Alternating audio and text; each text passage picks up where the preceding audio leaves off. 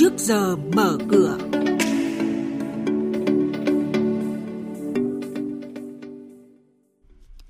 Thưa quý vị và các bạn, những thông tin đáng chú ý có trong chuyên mục này đó là Ngân hàng Nhà nước cảnh báo cho vay sổ tiết kiệm.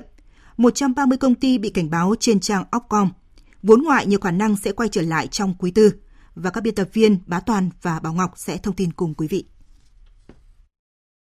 Thưa quý vị và các bạn, thông tin đầu tiên chúng tôi chuyển tới quý vị và các bạn trong trước giờ mở cửa sáng nay. Đó là Ngân hàng Nhà nước đã có văn bản gửi các tổ chức tín dụng, chi nhánh ngân hàng nước ngoài về việc cảnh báo cho vay cầm cố sổ tiết kiệm không có phương án sử dụng vốn vay. Qua quá trình thanh tra, giám sát, Ngân hàng Nhà nước nhận thấy có biểu hiện của một số tổ chức tín dụng, chi nhánh ngân hàng nước ngoài cho khách hàng vay vốn có đảm bảo bằng cầm cố sổ tiết kiệm nhưng không có phương án sử dụng vốn theo quy định.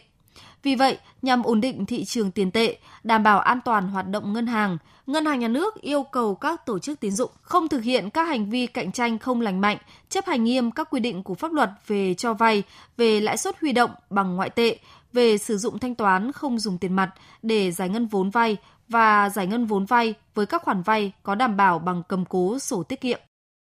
8 tháng qua, vàng đã trở thành kênh đầu tư có mức sinh lời cao nhất trên cả thị trường trong nước và quốc tế do những ảnh hưởng từ căng thẳng thương mại Mỹ-Trung. Tuy nhiên, việc giá vàng tiếp tục tăng, giảm hay ổn định trong thời gian tới cũng chỉ là dự báo. Đại diện công ty chứng khoán SSI cảnh báo giá vàng đang gần tương đương với vùng giá đỉnh lịch sử. Trong khi đó, vàng cũng là hàng hóa có yếu tố đầu cơ khá cao nên các nhà đầu tư cần hết sức thận trọng với các quyết định tại thời điểm này.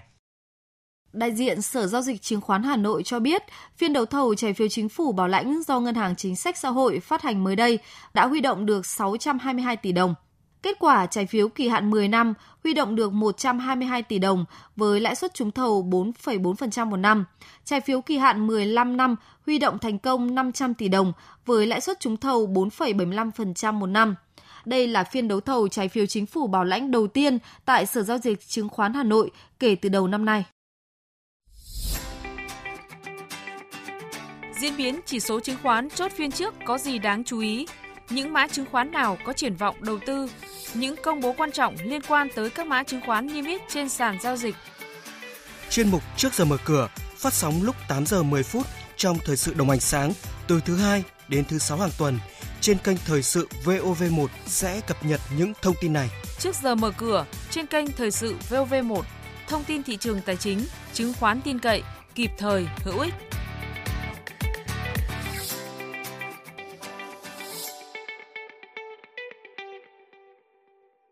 Chuyển sang các thông tin về thị trường chứng khoán, thưa quý vị và các bạn, Sở Giao dịch Chứng khoán Hà Nội vừa thông báo tới các nhà đầu tư danh sách 130 công ty bị cảnh báo trên hệ thống giao dịch Upcom. Trong đó có 11 công ty bị đình chỉ giao dịch, 107 công ty bị hạn chế giao dịch và 12 công ty có vốn chủ sở hữu nhỏ hơn 10 tỷ đồng. Thời gian gần đây, thị trường chứng khoán Việt Nam liên tục chứng kiến làn sóng bán dòng của các nhà đầu tư nước ngoài – Tuy nhiên, theo nhận định của các chuyên gia phân tích, các nhà đầu tư nước ngoài có thể sẽ quay lại mua dòng trong quý 4 tới. Theo đại diện của các công ty chứng khoán, trong tháng 8 vừa qua, khối ngoại bán dòng với giá trị lớn nhất kể từ đầu năm nay trên cả sàn Thành phố Hồ Chí Minh và sàn Hà Nội. Nhà đầu tư nước ngoài bán dòng mạnh trên sàn trong tháng 8 vừa qua với hơn 1.600 tỷ đồng. Các chuyên gia cho rằng hiện tượng nhà đầu tư nước ngoài bán dòng mạnh trong tháng 8 không chỉ xuất hiện ở thị trường Việt Nam mà cả các thị trường châu Á khác. Trong đó, thị trường Việt Nam có lượng bán dòng ít nhất. Về diễn biến giao dịch trên thị trường chứng khoán, ngày hôm qua, sự thận trọng của nhà đầu tư vẫn được duy trì khiến thanh khoản thị trường đứng ở mức thấp, giao dịch diễn ra chậm.